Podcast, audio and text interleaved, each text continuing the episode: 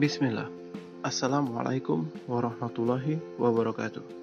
Perkenalkan, nama saya Indra Lesmana, peserta pelatihan dasar CPNS kelas Kabupaten Tanah Tidung, angkatan 36. Dan ini adalah podcast saya sebagai materi konsepsi nilai-nilai dasar ASN.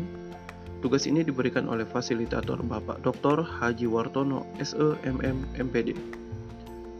Untuk mewujudkan fungsi ASN yang berkompeten, maka akuntabilitas, nasionalisme, etika publik, komitmen mutu, dan anti korupsi perlu ditanamkan kepada ASN agar tercipta aparatur sipil negara yang profesional sebagai pelayan publik, pelaksana kebijakan publik, serta perekat dan pemersatu bangsa.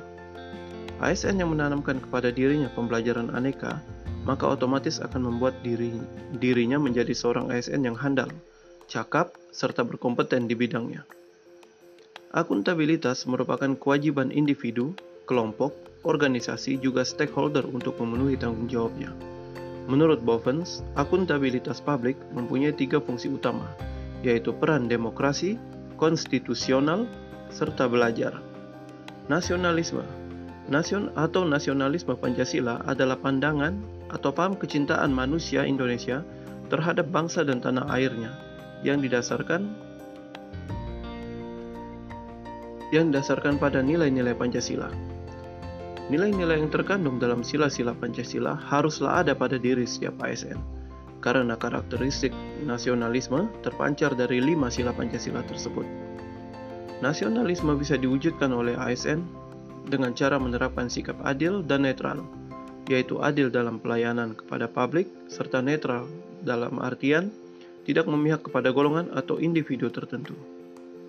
Etika publik aparatur sipil negara diatur berdasarkan Undang-Undang Aparatur Sipil Negara, Kode Etik dan Kode Perilaku ASN yang tertuang dalam 12 poin. Sedangkan 14 poin nilai-nilai dasar ASN juga diatur dalam Undang-Undang ASN tersebut. Komitmen mutu adalah mewujudkan kepuasan masyarakat yang menerima layanan atau customer satisfaction, apalagi dikaitkan dengan 3 fungsi pegawai ASN dalam pasal 10, yaitu sebagai 1. Pelaksana kebijakan publik, pelayan publik, dan perekat serta pemersatu bangsa.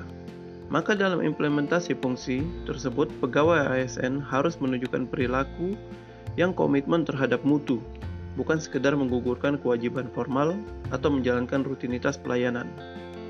Anti korupsi merupakan integritas yang dapat diwujudkan oleh diri sendiri, yang dalam artiannya hanya bisa diwujudkan oleh ASN itu sendiri, karena di dalamnya terdapat moralitas yang harus dipertanggungjawabkan oleh pelakunya.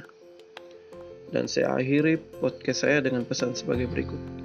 Karakteristik seorang ASN yang profesional akan tercapai apabila ASN tersebut mampu untuk menjalankan amanah yang telah diberikan kepadanya, sesuai dengan niat baik awal dirinya ketika dia mendaftar untuk menjadi seorang ASN.